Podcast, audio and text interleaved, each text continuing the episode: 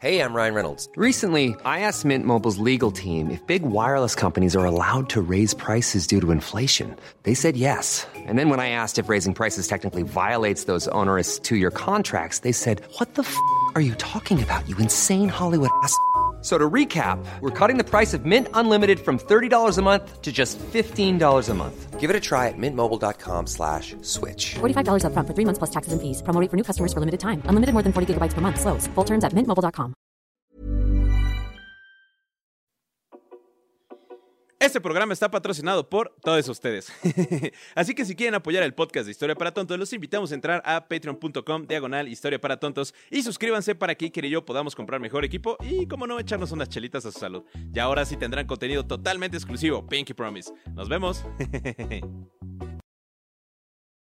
Bienvenidos a Historia para Tontos, el podcast número uno de historia de México y el mundo, en donde pensamos que, si no te gusta la historia, es porque no te gusta el chismecito. Acompáñenos a mí y a Iker en esta aventura en el que trataremos temas históricos de actualidad y cultura de una manera divertida y fácil que hasta tú lo vas a poder entender. Y recuerda que no hay historia si no hay una. ¡Güey!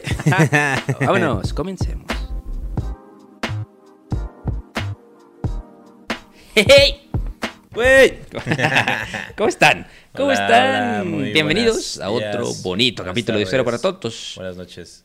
Buenas noches. No, ¿Qué horas son, güey? Ya. Ya, Noches ya. Noches, Noches que ya, ya, qué bárbaro. noches ya. Son las 7 de la tarde. Siete de la tarde. De la noche, ¿no? 7 de la noche, Siete de la noche. ¿Cómo están? ¿Cómo están, mis estimados, estimadas. mis estimades? ¿Cómo están? Bienvenidos a otro bonito capítulo de Historia para Tontos, su podcast en el que dos carnales platicamos de historia para hacerlo un poquito más Ameno. e interesante. ¿Cómo están? ¿Cómo están? Yo estoy muy bien, estoy muy contento ya por fin de estar aquí con Teca después de... Pues esta semana no nos vimos, no No, grabamos. Gra- teníamos grabamos, pregrabado todo, ya teníamos preparado ya todo. teníamos pero- preparado todo después de una... Fueron, ¿qué? Como tres días de podcast seguidos, güey. ¿Ey? Nos vimos mucho, ya Sí, tenemos nos que darnos un mucho. Ya- descansito ya de de y dijimos, ya chole, güey, ¿no? Ya chole. Pero sí, caray. Pero aquí andamos. Sí. Aquí andamos. Y aparte les traemos la continuación de un tema. Sí, ya nos, ahora cool, sí ya nos seguimos, nos padre. interrumpieron en nuestro camino Ninja. ninja. Pero bueno, hay que En- comer, brother. Hay que comer. Exactamente. Así es. Y este, ah, pues nos mandaron aquí un mensajito que les que, que les quiero es un es un disclaimer, ¿no? Para para todas aquellas personas que porque siento que cuando lo grabamos también pensamos te cayó lo mismo, pero dijimos, ah, ya déjala. güey. así ah, ah, ya sí déjala así, güey, ¿no? Está bien. Eh, pues aquí, Juanita, Juanita, Juanita, Ajá. nos mandó un mensajito.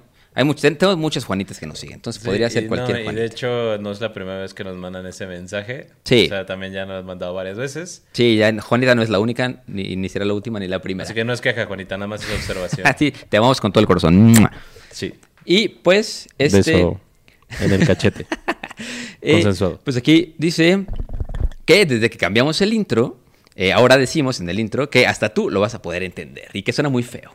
Porque es como condescending, ¿no? Que es como de que estamos dudando de las capacidades de los tontos que nos escuchan de comprenderlo, ¿no? Estamos dudando de las capacidades cognitivas del público. E Y- intelectuales. Y, claro que no, claro que no. Hay, Por supuesto que no.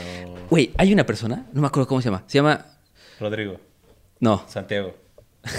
ya, cual- cualquier nombre que se te ocurra, güey. no, no, es, es, es un Patreon, pero eso- creo que es. ay, creo que ahorita lo busco, les digo el nombre al ratito. Ajá. Pero este. Trabaja en SpaceX. ¡Wow! Exactamente. ¿Tú dudas de la capacidad cognitiva de alguien que trabaja en SpaceX? Yo no. Ah, Digo, no.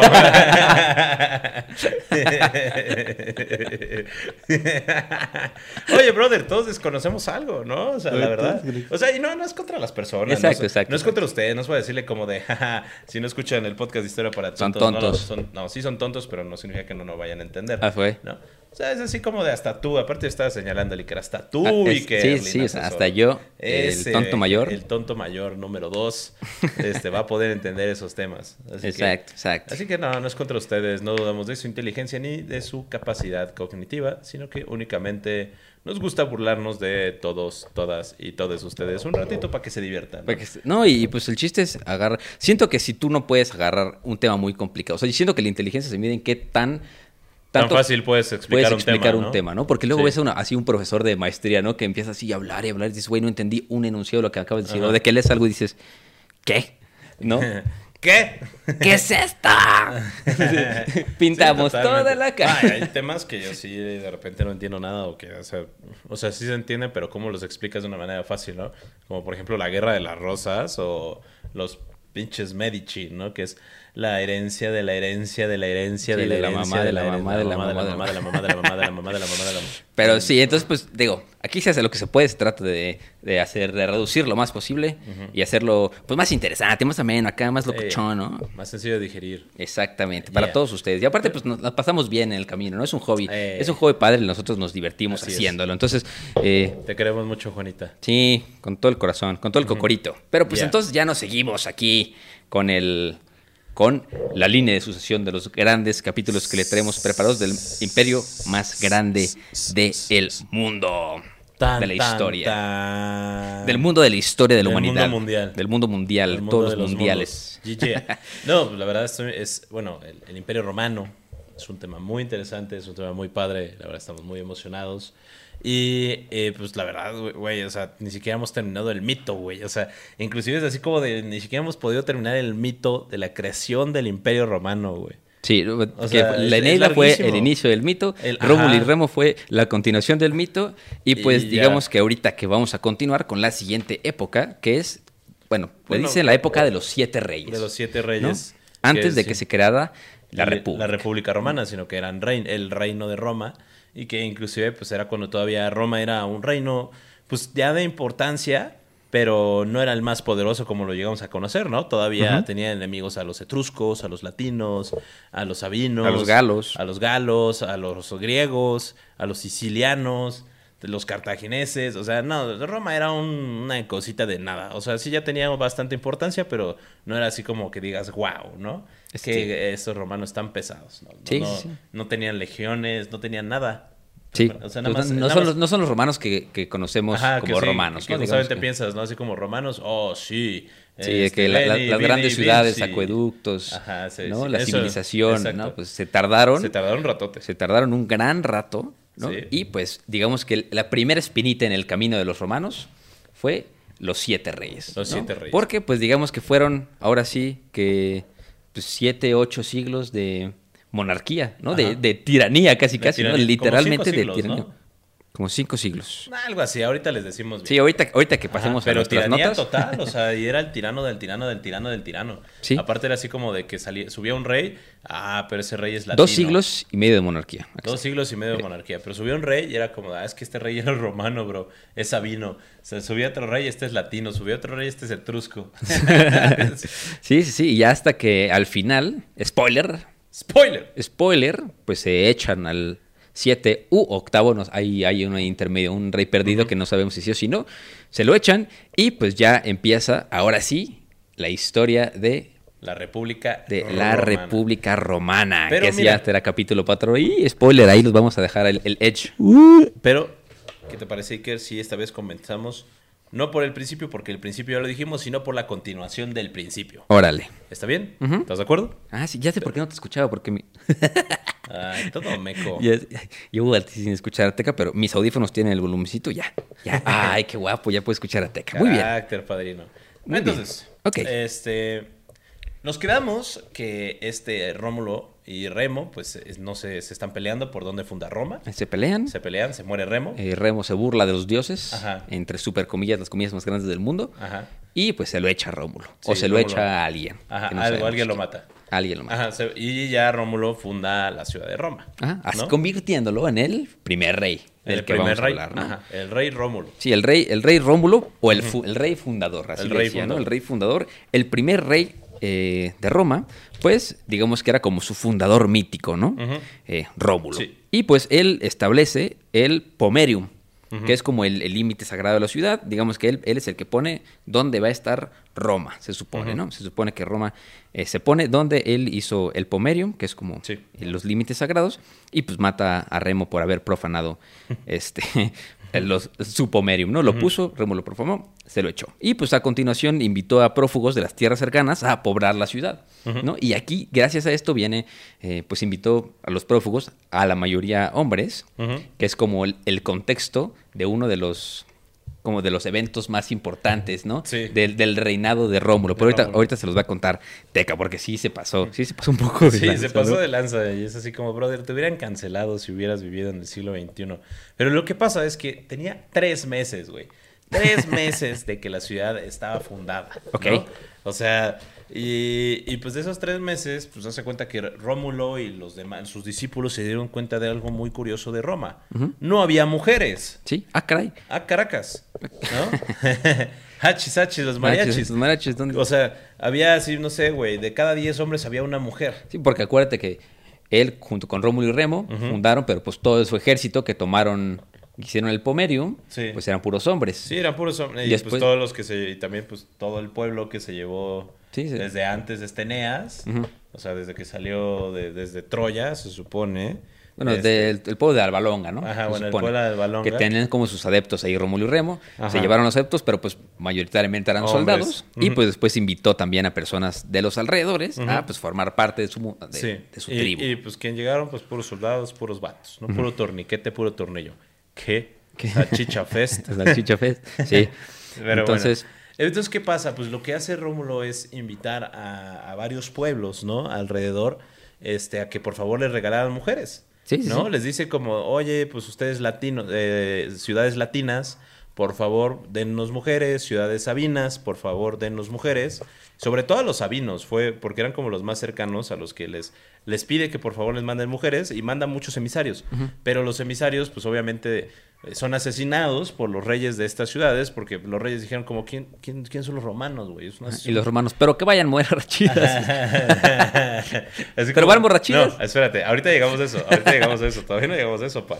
Entonces, eh, justamente lo que les dicen que, eh, lo, lo que pues, pide Rómulo a las ciudades latinas, sabinas y etruscas es que por favor les manden mujeres, debido a que pues, no había tantas mujeres y querían una ciudad nueva y querían formar alianzas y así, ¿no? ¿Qué pasa? Pues son asesinados todos los, todos emisarios. emisarios de Rómulo. Y Rómulo dice, ah, mamoncitos, ¿eh? Va, va, así se quieren no se quieren llevar". jalar a mi mesa, bueno. Entonces, Rómulo idea una estrategia, ¿no? Este es.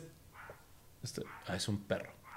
Escucha. Sí, suena un perro. Sí, Entonces, idea una un perrillo a la estrategia y dice como, güey, está bien, no pasa nada, sino que vamos a hacer unas fiestas en honor a la fundación de Roma y en honor al dios Neptuno, que se va a llamar Sí, sí, sí. Consualia. Ok. ¿no? Entonces, hacen unas fiestas, un- unos juegos, eh, así como los juegos griegos, ¿no? O sea, unos mini olímpicos.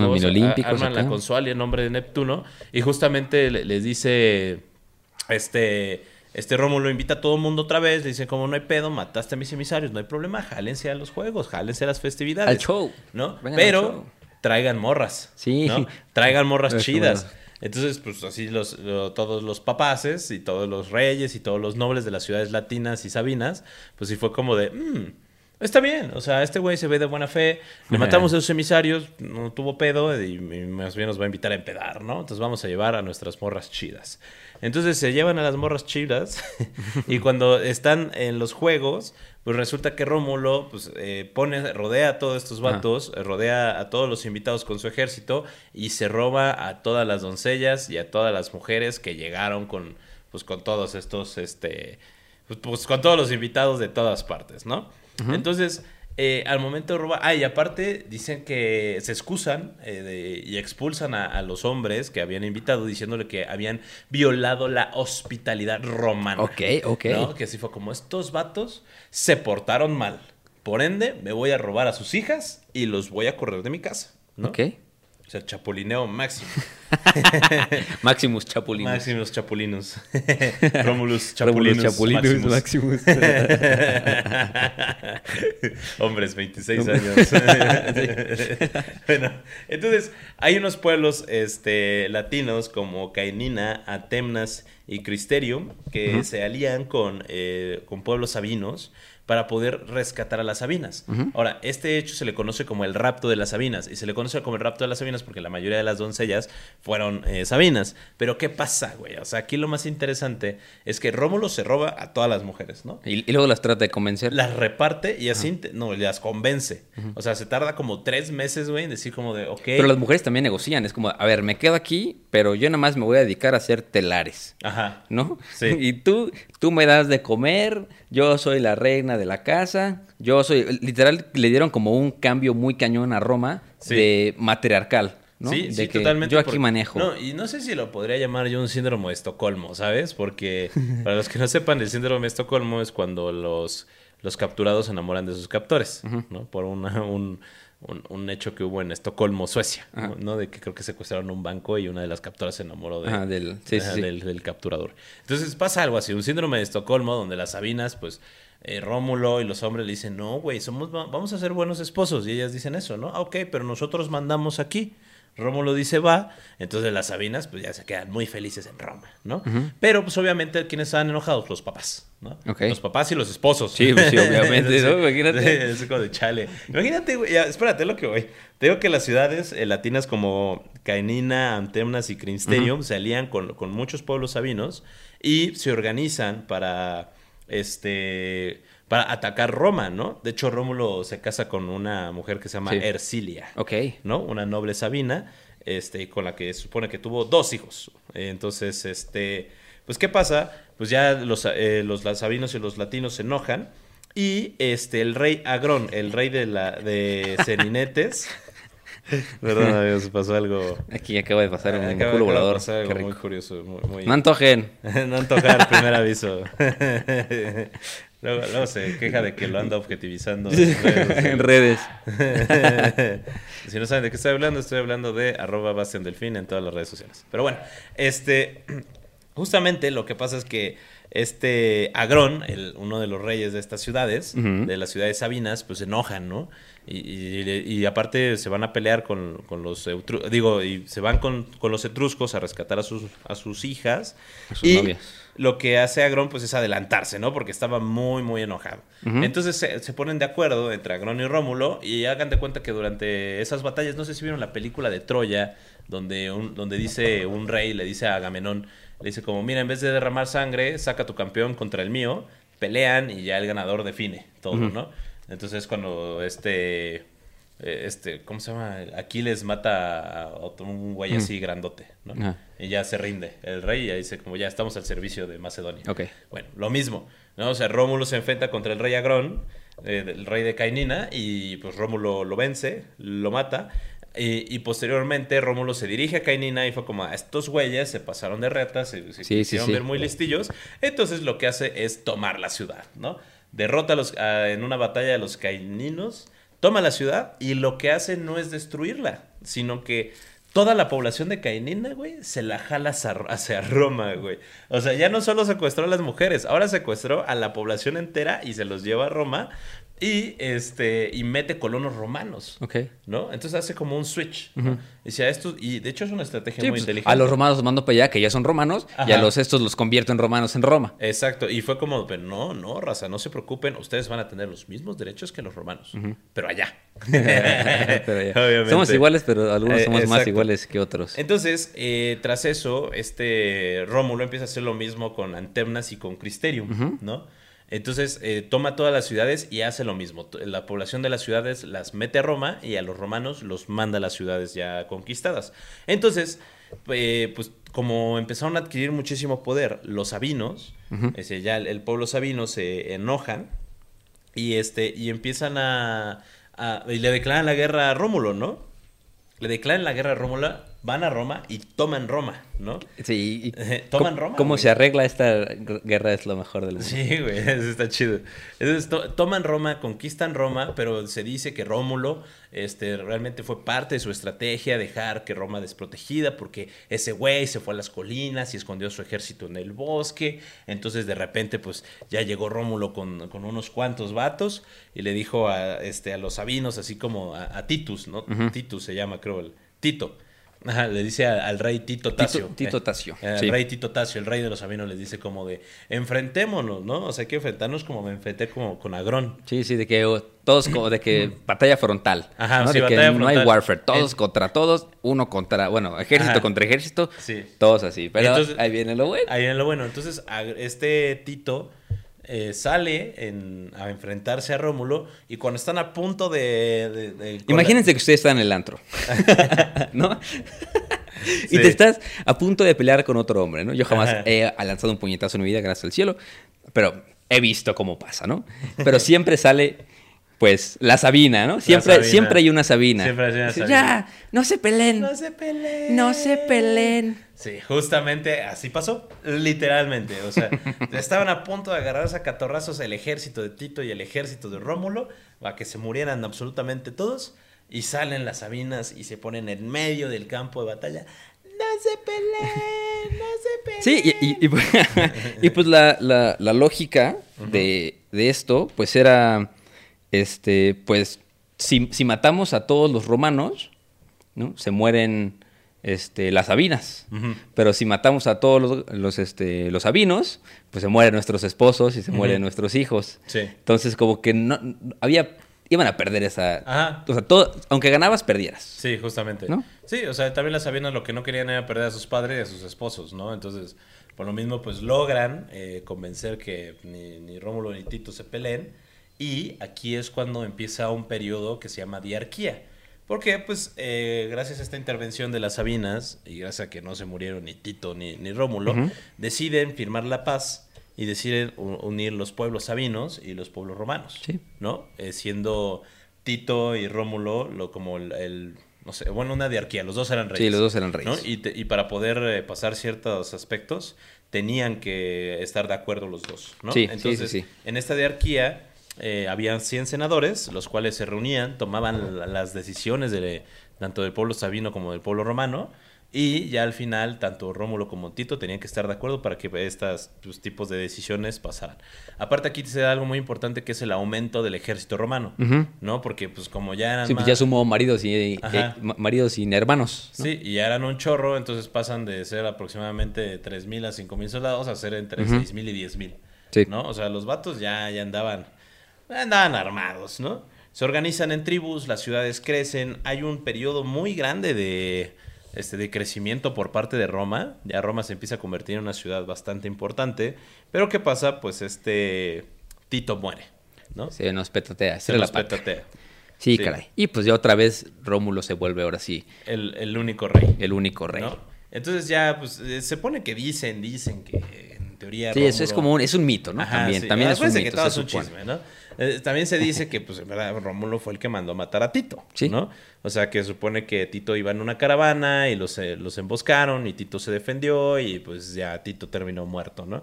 Pero supone que nunca lo... O sea, como que nunca le creyeron a Rómulo, así como de, ah, Simón, güey. Ah, sí, güey. Digo, Sí. está bien que nos. Sí, digo, oye, no, no- no tenemos problema que nos. no que, que nos- que tú seas el rey, pero. Pues no nos mientas. No, y aparte de así como de, a ver, ¿y por qué no atacamos la ciudad de los de los que asesinaron al, al otro rey? Y Rómulo fue como de, "Mm, no, no, ya, ya castigamos a los culpables, ya, ya. No, eso pues, eso no es nada. Eso no es nada. y un día secuestré a un montón de mujeres. Y no me mataron. Y no me mataron, ¿no? Entonces aquí es ya cuando pues, Rómulo se vuelve otra vez el rey único y se le ocurre hacer otra cosa, que es hacerle la guerra a uno de los pueblos más fuertes de, de la península itálica en ese momento, que eran los etruscos. Los ¿no? etruscos. Y que de hecho, por si ustedes no sabían, y si no lo sabían, ya lo saben ahora, los romanos le copiaron absolutamente todo, todo, todo a los etruscos. Ok. Todo. Y a los griegos. Y a los griegos, y a los latinos, y a los cartagineses. sí, los romanos eran una copia de Un todo. mole. O sea, los romanos le copiaron el idioma al mole. le copiaron el, el idioma a los latinos. Sí. Pero la arquitectura, la forma de gobierno, la militarización, los dioses, güey, todo se lo copiaron a los etruscos. Porque de hecho, pues, este, muchas de la, de la arquitectura inicial romana es idéntica a la etrusca, ¿no? Pero entonces los etruscos, como les digo, era uno de los centros de poder más grandes que existían en ese entonces en la península itálica y este Rómulo, eh, tras eh, volverse otra vez rey único, pi- empieza una, una serie de conquistas de muchas ciudades latinas, de muchas ciudades este, sabinas, y finalmente pues los etruscos dicen como de, ok, este vato ya anda más pesado, entonces, este, pues tenemos que hacer algo, ¿no? Entonces lo que hacen los etruscos es organizarse y atacar, ¿no? Lo que es a Roma.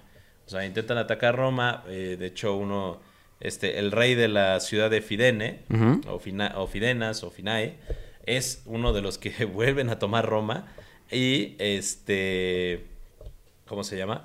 Eh, vuelven a tomar Roma, pero Rómulo, como siempre, y como el buen héroe romano, vuelve a vencer a los etruscos, libera la ciudad, se mete a, los- a- a la ciudad de Finae y pues la toma, pero en vez de asesinar a todos, hace absolutamente lo mismo que estaba haciendo con todos lados, que pues es sacar a la población etrusca de la ciudad, meter colonos romanos y llevarse los etruscos a Roma, ¿no? O sea, era una cuestión de conquista pues ya bastante común y pues estaba como como curioso, ¿no? Que este güey, o sea, lo que quería era pues adoptar a todo mundo, Sí. ¿no?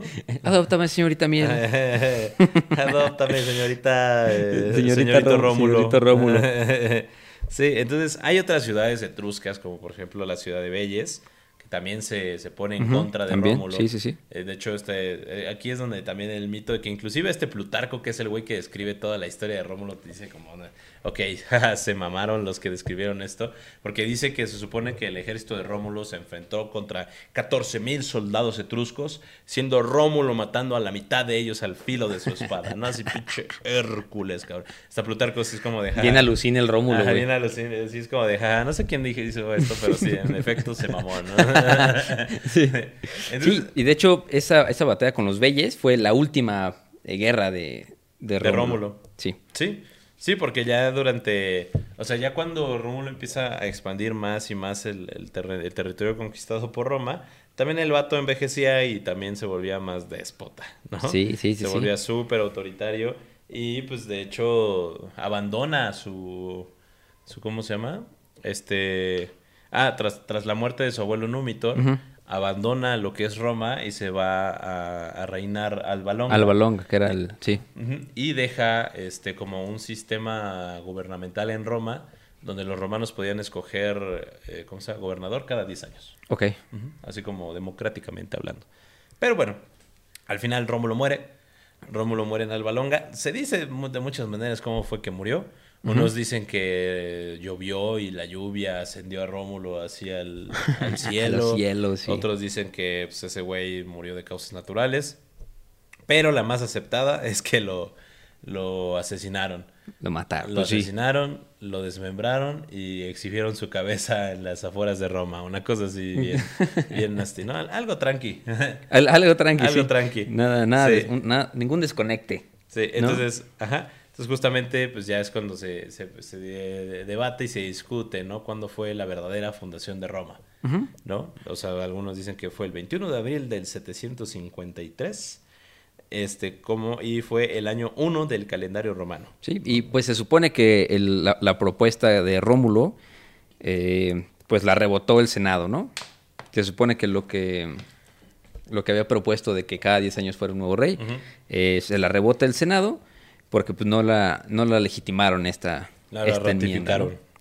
Y pues ya, gracias a eso, entra el siguiente rey. Sí, tras la, muerte de, de- tras la muerte de Rómulo llega Numa Pompilio. Numa Pompilio, el segundo ley, eh, el segundo rey de la lista tradicional, este, digo, ya porque ahorita les contamos el chismecito del octavo rey, y pues Numa Pompilio era el yerno de Tito Tasio, ¿no? Ya, ya se acuerdan que, que este, que Ajá. Tito y Rómulo eran El buenos Sabi- compis. el Sabino.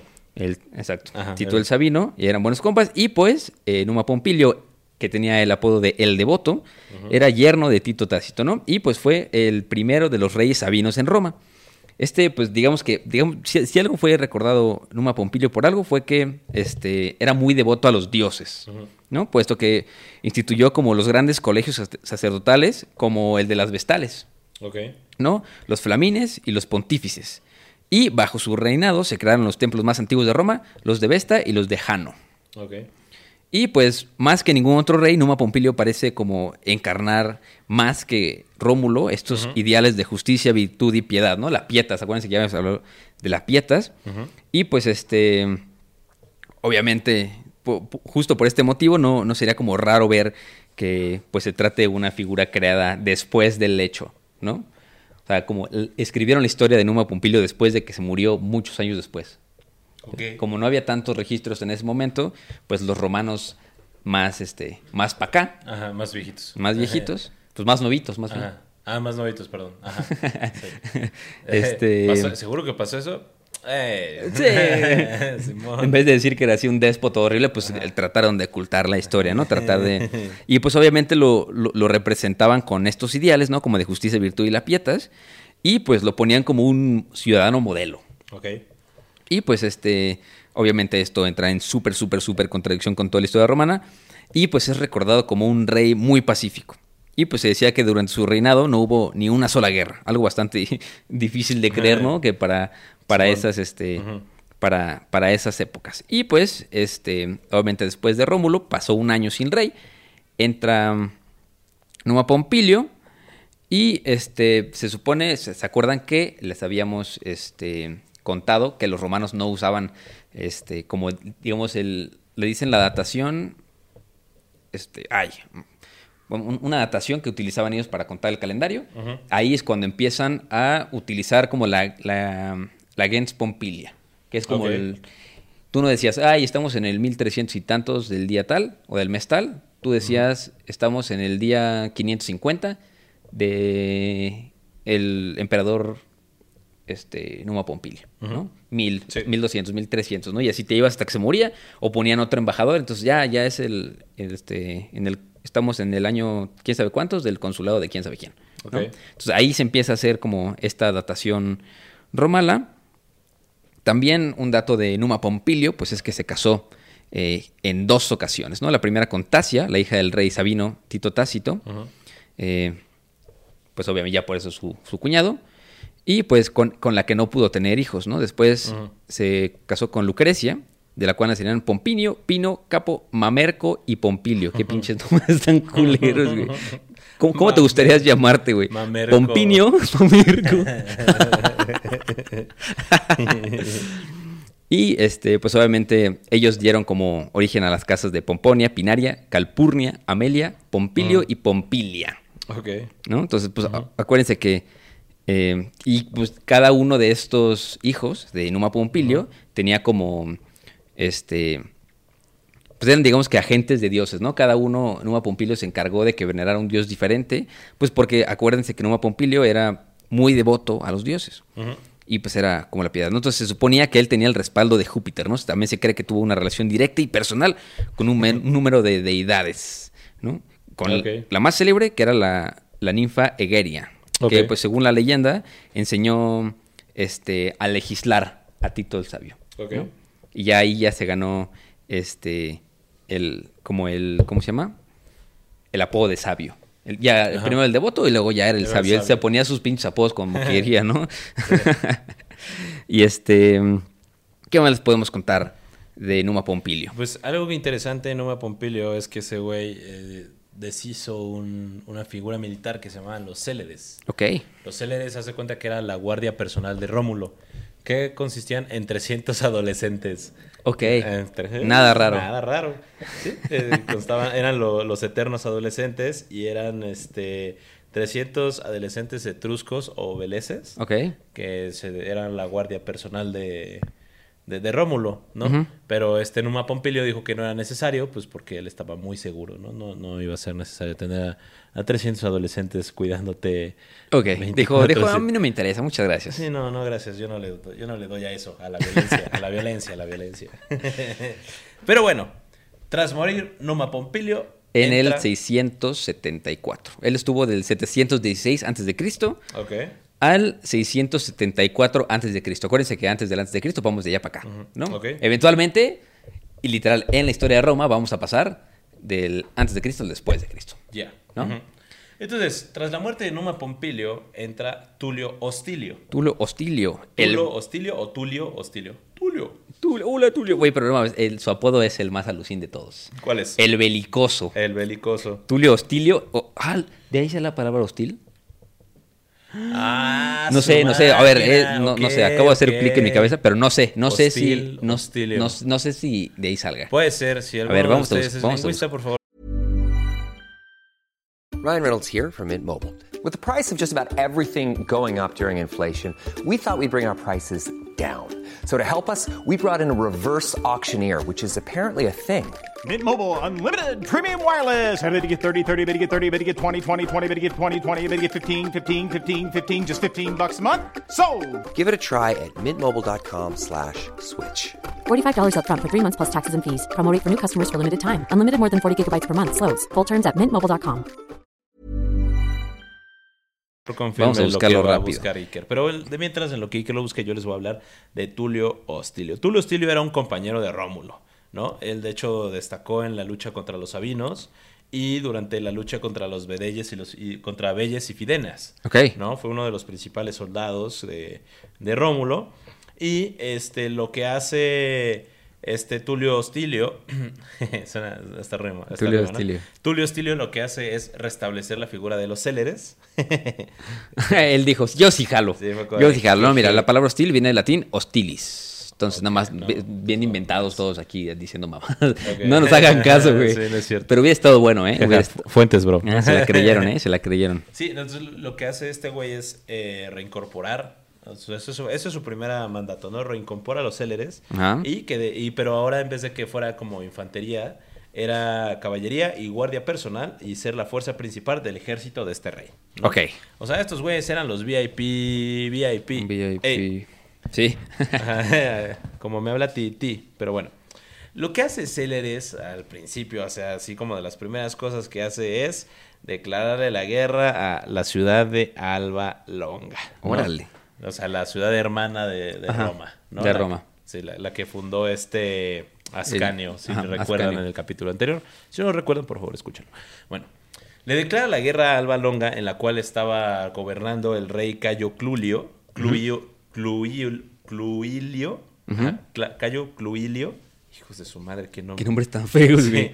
sí, entonces les declara la guerra y cuando están a punto de enfrentarse los romanos y, y los albalonguenses, se muere Cayo Cluilio. Ok. Entonces sube al poder el dictador Mesio Fus- Fufesio. ¿Qué? Mesio Fufesio, güey.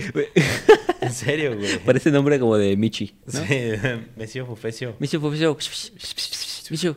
Mesio, Mesio. sí, sube, sube al poder Mesio Fufesio. Y este güey lo primero que hace es no buscar la guerra con Roma porque sabía que no iba, este, ¿cómo se llama? No iba, no iba a triunfar. O sea, era una campaña imposible de declarar la guerra a Roma porque ya era una de las capitales de la península itálica. itálica. Entonces sí fue como, no, pues lo que vamos a hacer es eh, lo mismo, ¿no? Vamos a nombrar a tres gemelos que van a pelear contra tres gemelos, ¿no? Ok. En este caso son los tres gemelos de... eh, ahí- aquí... Ay, no me acuerdo. Bueno, se pueden a pelear los tres gemelos dando triunfo a los romanos, ¿no? Entonces Alba Longa, a los albanenses, albanos, bueno, esos vatos, Alba Longa lo que hace es rendirse y le dice, este... Eh, les dice el rey eh, Tulo o Tulio, le dice como, ok, no los vamos a destruir, no vamos a, a- a- a matarlos a todos, pero en cambio este, me tienen que apoyar con la batalla contra Belles. Porque ¿qué pasa? Porque la ciudad de Fidenas y Belles, que se acuerdan que los tomaron los romanos y eran colonia de romanos, se levantan en armas, ¿no? Se levantan en armas en contra de este en, contra de los romanos porque ya se querían independizar, no les gustó el yugo romano. Y entonces este Melio, pues dice, Mesio, perdón, dice como, ok, sí, está bien, brother, mi estimado Tulio, se dieron la mano y dijeron, nosotros vamos a combatir juntos. ¿Qué pasa? Mesio traiciona a Tulio, ¿no? Mesio. Al final, el, ah, ese Ahí Mesio. el Mesio es. Bien Mesio. bien Mesio, el- bien- bien Mesio el Mesio. Bien Mesio. Eh, bien Mesio el, bien Mesio el Fufencio. Bien Mesio. Bien Messi el Fufencio pues decide no apoyar a los romanos, tras, traiciona a Tulio y no este, se enfrenta en contra de, de Belles y, y Fidenas, ¿no? Entonces, ¿qué, ¿qué es lo que pasa? Pues los romanos se desmoralizan, el ejército romano dice como, chale, bro, ¿no? Pues ahora sí ya valió madres, ¿no? Tenemos dos ciudades contra nosotros. Pero este Tulio dice como de, no, en serio, ahí vienen en la retaguardia este Mesio. Se los juro, brother, se los juro. O sea, la neta, sí nos están apoyando. Entonces eso como que les, les llena de valor a los romanos. Se van, enfrentan en batalla contra las, eh, las colonias eh, rebeldes y los terminan derrotando, ¿no? Entonces, ya que, los ya que los derrotan, vuelven a tomar las ciudades, este... Mesio lo que hace es así como espantarse, ¿no? Porque pensó que los romanos iban a ser derrotados. Aparte, la, la pa- la batalla contra Belles y contra Fidenes era- fueron las batallas más sangrientas Sí. que había tenido Sí, Roma sí. en ese momento, fueron las más grandes. Por eso mismo Mesio se sorprendió que habían este pues que habían triunfado, entonces Mesio decide organizar a su ejército, pero su ejército les dice, le dice al dictador como de brother, o sea, teníamos un acuerdo, traicionaste porque nos prometiste que los romanos iban a ser derrotados, resultó que no. ¿No? Entonces resultó Roma que nunca muere. Sí, exacto. Dice, resultó que no. Entonces, este, pues llegan los, los- se traicionan a Mesio. Los albanos, pues ya van, este, de Alba Longa, se van a- con el ejército romano, se rinden. Y pues, este, Tulio dice a, le dice a Mesio como, ah, está bien, brother, sin rencores. Jaja, no es, ci- jaja, no es cierto. Manda a descuartizar y lo manda a descuartizar a Mesio atándolo a, a dos carros de Ajá. guerra. Bueno, a, a dos caballos. Sí. No es que te así. Sí, sí, sí. Ajá, exacto. Y lo- los desmiembran, ¿no? Los Como- descuartizan ahí. los descuartizan acá, así. Entonces, pues Como este Mesio, Sinaloa. digo, este, este Tulio, enojado por la traición de, de, de Alba Longa, Ajá. va, ataca la ciudad y la destruye totalmente, ¿no? Destruye Sí, hasta. la- adiós. así, no deja absolutamente nada con la finalidad de que nadie conozca eh, la Alba Longa, ¿no? O sea, como Alba Longa nunca existió en la historia, pero no asesina a la población, sino Sí. que los adopta. y- Lo mismo de siempre, lo Ajá, mismo de siempre. Y los manda a Roma, ¿no? Y lo- Entonces, este, lo que empieza a hacer este Tulio es, eh, pues, le gustó la conquista, le gustó la- el- los triunfos, le gustó la Sí, militarización. pues por eso le decían el, el belicoso. Sí, ¿no? por eso le dicen el belicoso, pues el vato decide hacerle la guerra a quien sea, ¿no? De hecho, se decía que, pues en tiempos de paz, Roma mantenía las puertas abiertas, en tiempos de guerra, Roma mantenía las puertas cerradas. Durante el reino de Tulio, Roma siempre tuvo las puertas cerradas, ¿no? Sí. O sea, siempre, siempre, porque siempre Tulio estaba en guerra, eh, pero triunfó, ¿no? O sea, es también como que el tema de, de Tulio, nunca... Sí, sí, sí. O sea, realmente... Tenía como ese, la espinita de la conquista, ¿no? Las ansias de la conquista. Siempre estuvo ahí de que de belicoso. Porque aquí Sí. encontré, dice, Tulio Hostilio fue, como su propio apellido indica, un rey belicoso y déspota. Entonces tiene que ver algo el Hostilio. Sí, A lo tiene mejor. que ver, Sí, sí. Yo digo que tiene que ver. Eh. Ahí investiguen ustedes. Sí, que voy a investigarlo. no, y ya lo que, lo que pasa, según acá las narraciones, es que pues, este Hostilio al final enferma, eh, se debilita y se vuelve súper supersticioso. Entonces, este güey era como, eh, como su pre- predecesor, sí, ¿no? Su, como su predecesor Numa, Numa Pompilio, Hostilio se vuelve súper, súper, este religioso y dice que intenta recuperar pues ciertas fiestas y ciertos rituales hacia Júpiter y ya, ahí dice la leyenda. Y dice Júpiter, ya, amigo, ya. Ahí dice el mito, así como de que no lo hizo bien. Y como no hizo bien los rituales, Júpiter mandó un rayo a su templo donde estaba este, le cayó Tulio un rayo. Hostilio, le cae un rayo y se prende fuego todo y Hostilio muere, ¿no? Si, si, si a la conquista es mala que me caiga un rayo. Exacto, más o menos. Pero, pero, pues obviamente dicen que, o sea, ya según los historiadores, este, el historiador Dionisio Alicarnaso Ok. dice que, que no. Que no, que no pasó así. Sino lo que pasó es que este Anacomarcio, el hijo de Numa Pompilio, y el siguiente rey, este, se pone como celoso de, de la popularidad, ¿no? De este Tulio Hostilio y que no le caía muy bien el hecho de que él seleccionara al siguiente rey.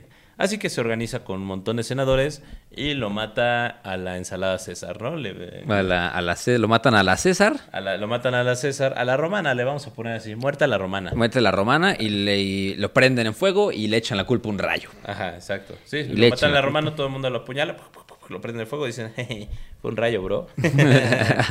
y ahí es donde queda, pues ya, nuestro queridísimo Tulio Hostilio. Ahí, ahí quedó. Tulio There it lies. Tulio Hostilio, ¿no? Y pues el Tulio Hostilio, así como datos rápidos, eh, empezó su reinado en el 670 a.C. y duró 32 años, ¿no? Hasta el 638 a.C., ¿no? Y fue el tercer rey de Roma latino. Aparte está chido porque es como de cómo murió eh, Tulio Hostilio. Tercer rey de Roma, muerto por un rayo de Júpiter. Así está, güey. Sí, Sí, güey, me, dio, sí. me dio mucha risa, lo vi. Pero bueno, ahí el sucesor es Anco Marcio. Ancus Marcius. Ancus Marcius. ¿no? Ancomarcio. Y pues Ancomarcio Eh, nació en el 675 a.C. y se murió en el 616. Duró bastante tiempo, ¿no? Comparado con, con el belicoso. Y pues este es el último rey de origen sabino y este nieto del segundo rey. Este, el segundo rey siendo Numa Pompilio, ¿no? Por, por la parte de su papá. Y pues este, digamos que él también heredó como este carácter devoto, aunque no pacifista, ¿no? Digamos que era una mezcla entre el belicoso y Numa Pompilio. Este, pues digamos que sí, representa en cierta medida como un equilibrio entre las virtudes de todos los reyes que ya pasaron antes, ¿no? Primero, pues expandió los dominios romanos, se publicó, se preocupó sobre las instituciones políticas y religiosas, y pues ahí él fue el que construyó las primeras grandes obras urbanísticas de la ciudad. ¿no? Él amplió las murallas por primera vez de, de Roma, puso el primer puente sobre el Tíber y puerto de Ostia, y también, por aquí tengo aquí, también, este, pues tiene una muy gran importancia en la historia de la urbe, ¿no? De la ciudad. Digamos que fue como el, el, el ingeniero, el rey ingeniebrio, ¿no?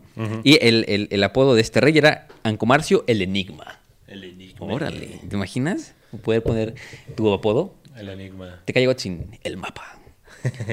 Iker, el blanco. ya, güey. Y este, bueno, eh, digamos que él fue el que ayudó a como que creciera la urbe, ¿no? También estableció nuevos como pobladores, eh, pues, y también siguiendo como la regla con todos sus compas, pues deportados de otras ciudades que conquistaba, ¿no? Era de que, bueno, sí, to- to- y todo el mundo entraba a Roma como en calidad de romano. ¿no? Todo el mundo entraba a Roma en calidad de romano. Y aparte, pues, ah, para este punto ya Roma estaba hecho de puros güeyes de todos lados menos de Roma, güey. ¿Estás de acuerdo? O sea, ya, ya los romanos eh, ya eran los que nacían en Roma, ¿no? Ya sí que romanos ya eran puros romanos, ¿no? Y Sí, ya todos eran romanos. ya era una amalgama de culturas diferentes, que fue lo que también ayudó a que Roma creciera tan, tan, tan, tan rápido, ¿no? Y pues digamos que todos estos deportados serían como los primeros plebeyos, ¿no? Y este... se le, le ponían los, los- los patricios.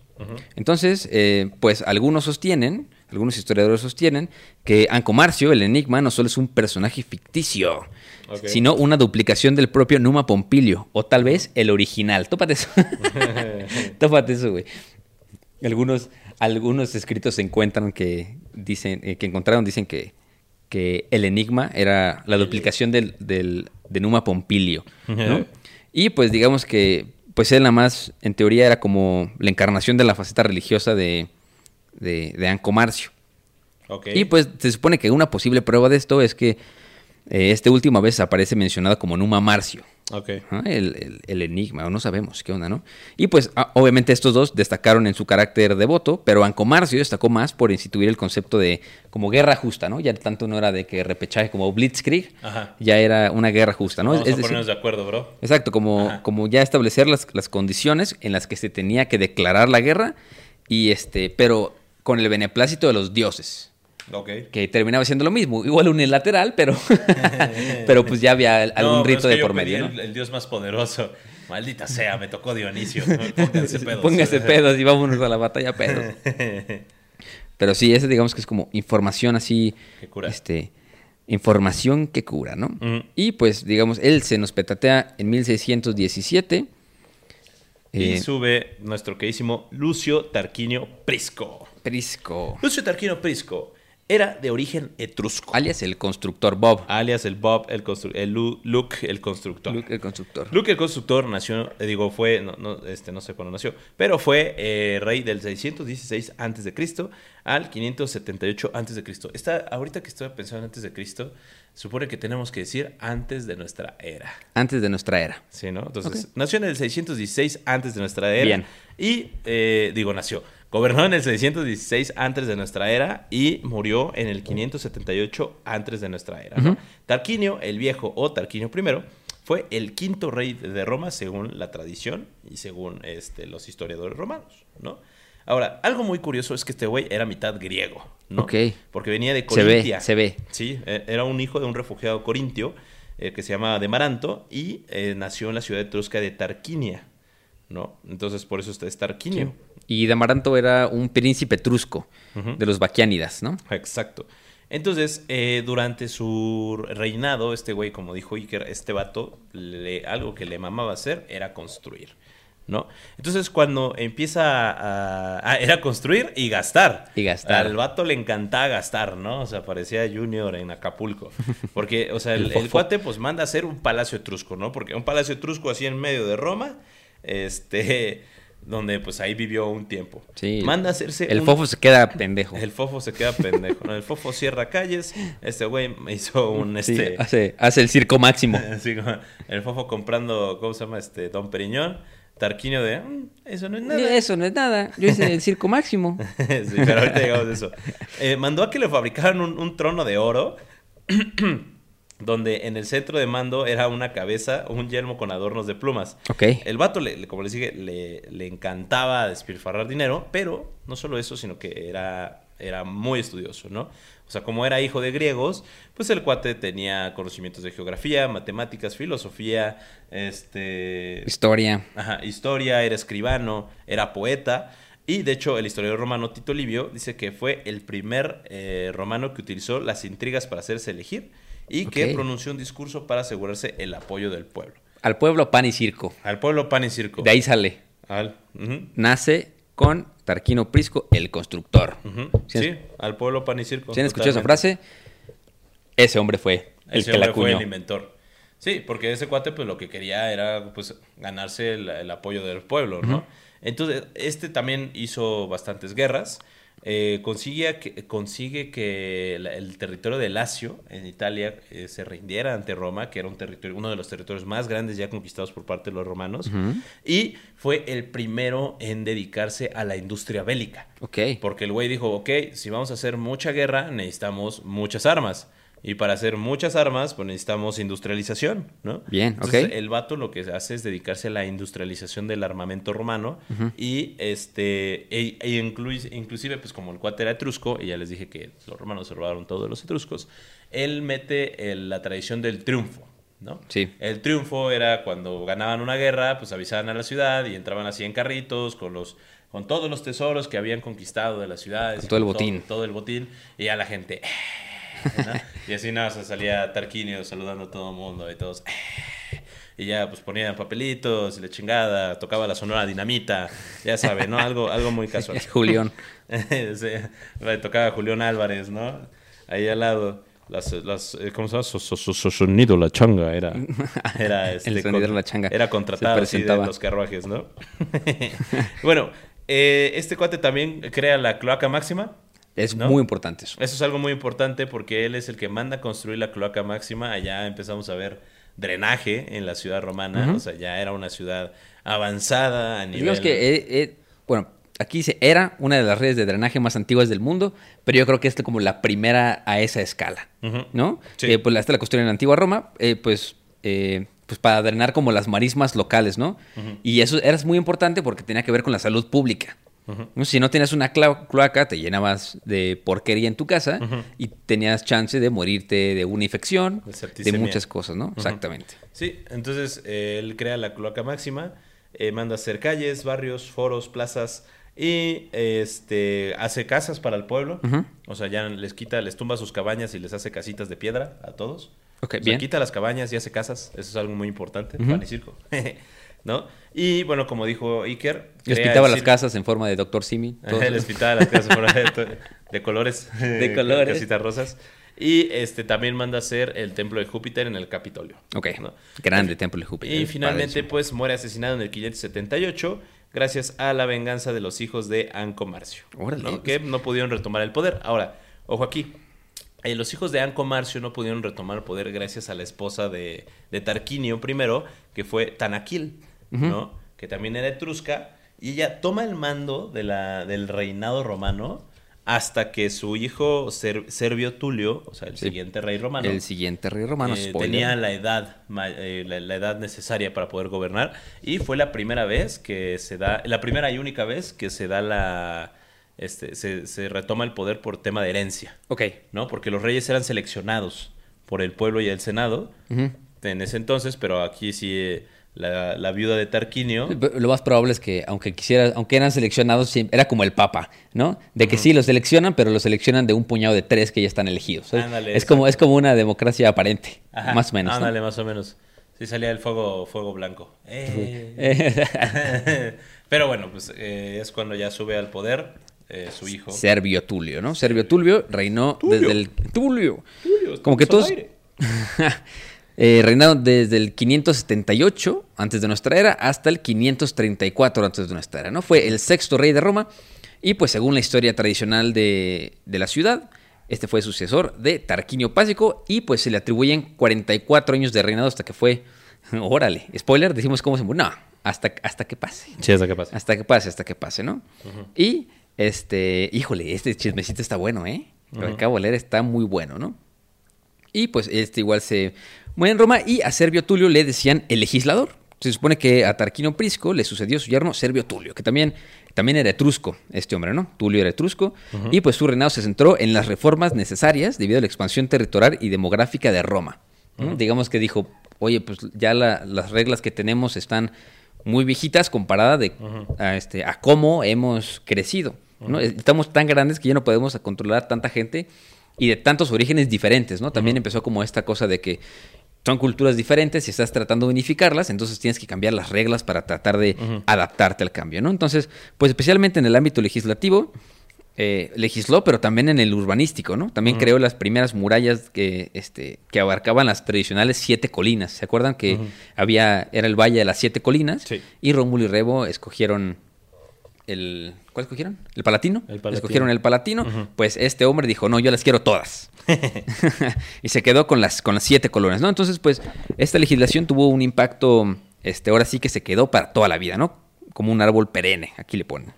Y pues, este, digamos que porque dentro de estas leyes que puso, eh, una parte de estas leyes ligaban el poder político a la riqueza. Maldito, fue, fue ese, fue él. Este, y pues obviamente eso favoreció mucho a los patricios.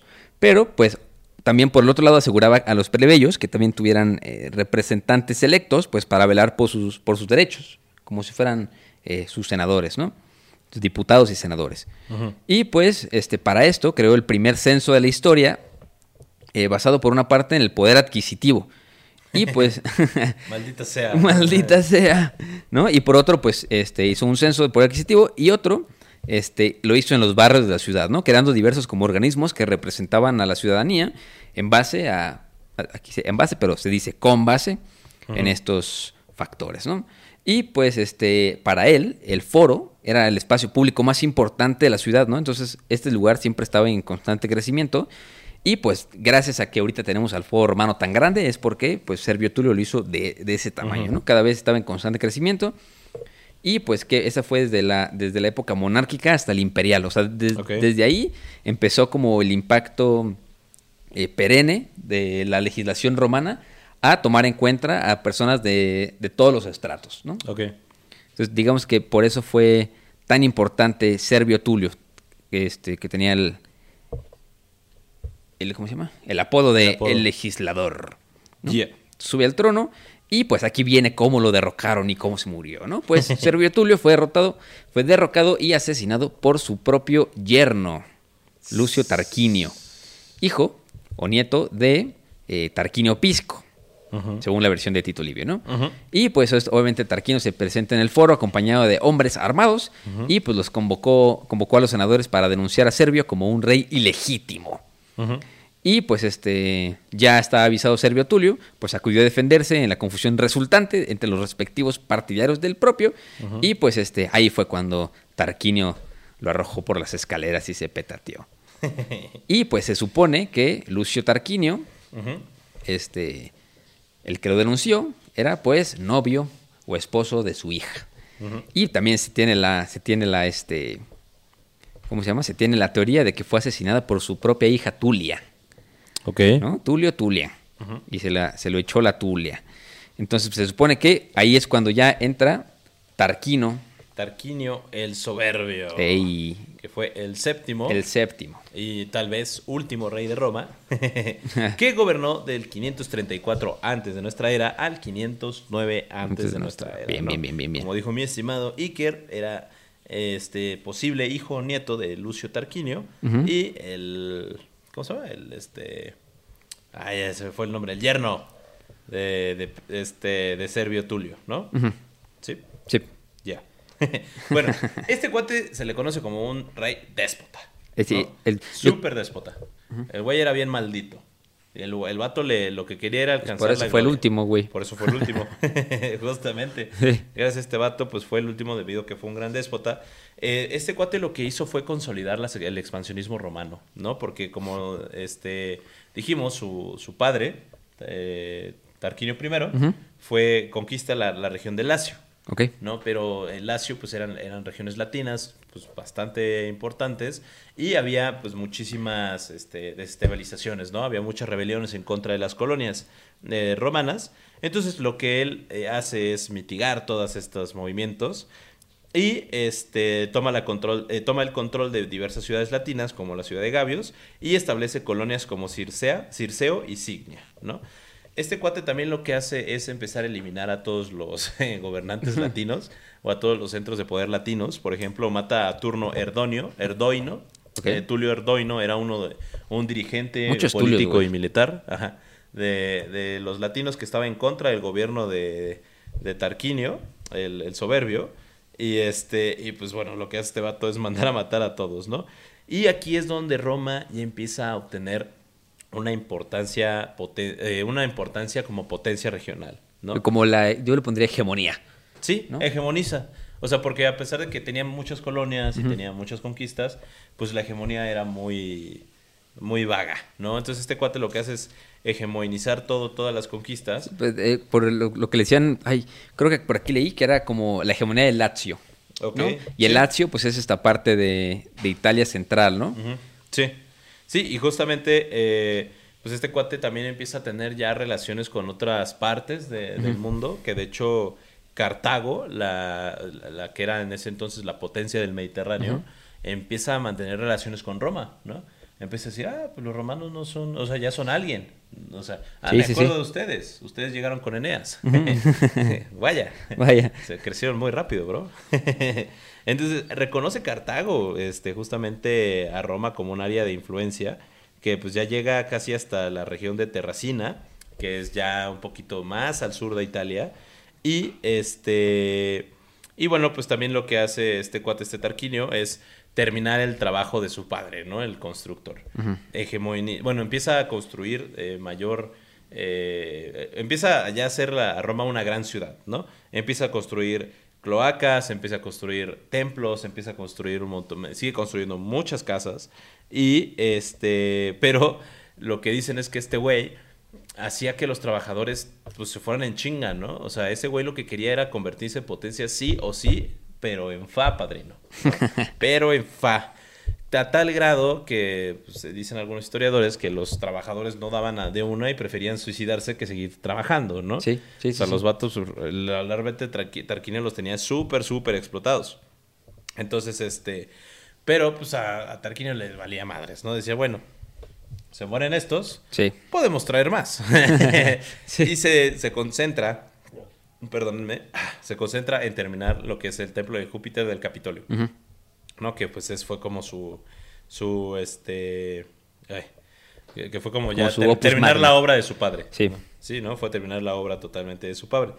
Este, luego, pues obviamente como este vato era un déspota, Sí. totalmente, y era un dictador, un soberbio, como dice su, su apodo, pues es destronado en el año 509 mediante un golpe de, Estado, ¿no? Sí, en ese se, entonces. se supone que pues la gota que colmó el vaso fue eh, la violación a, Du- a Lucrecia, ¿no? que era una patricia romana, a manos de su hijo. Y pues eh, eh, esta Lucrecia, la, la patricia, eh, pues se prefirió suicidar a vivir con el, su honor mancillado, ¿no? Y pues también se Ah, suicidó, se, se- se suicidaron ella y dos parientes suyos.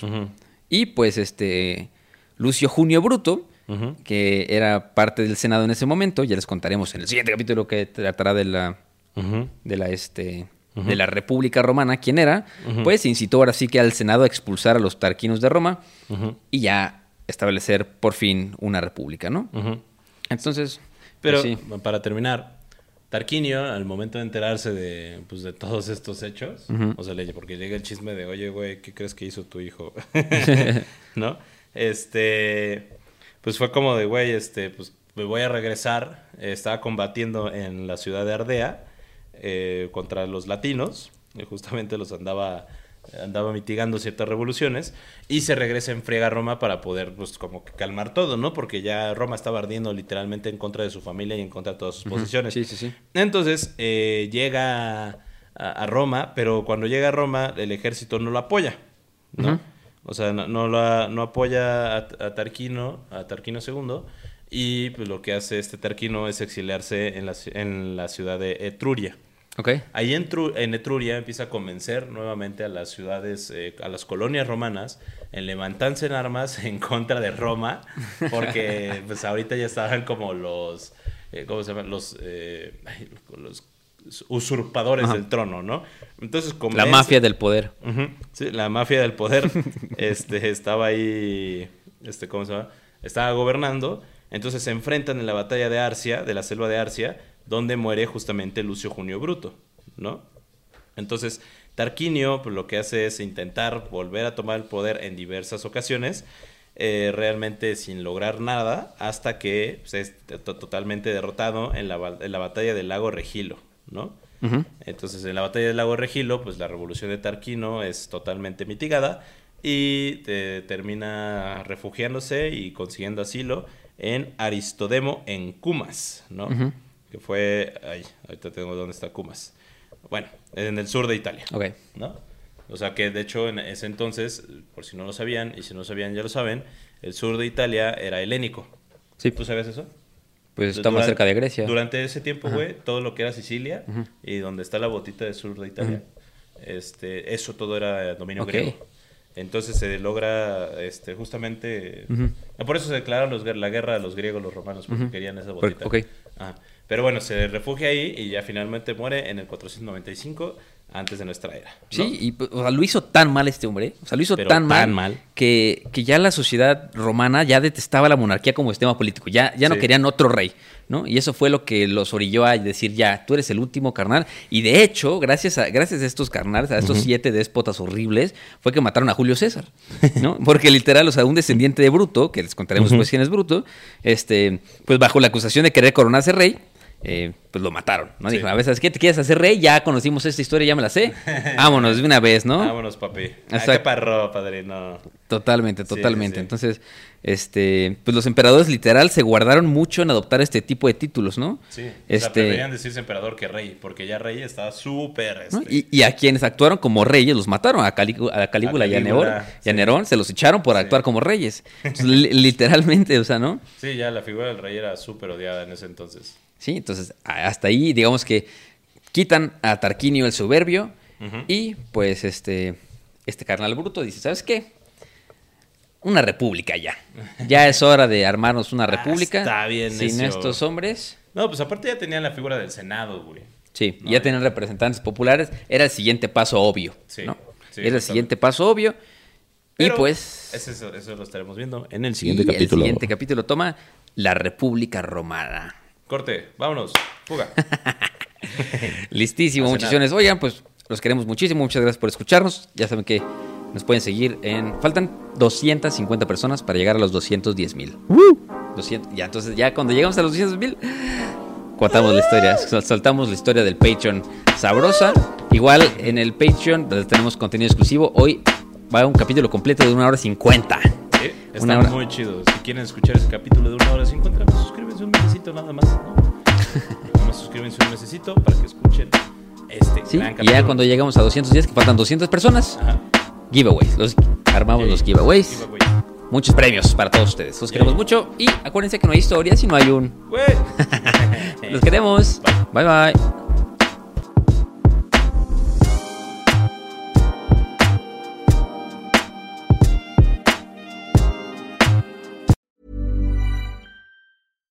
This message comes from BOF sponsor eBay. You'll know real when you get it.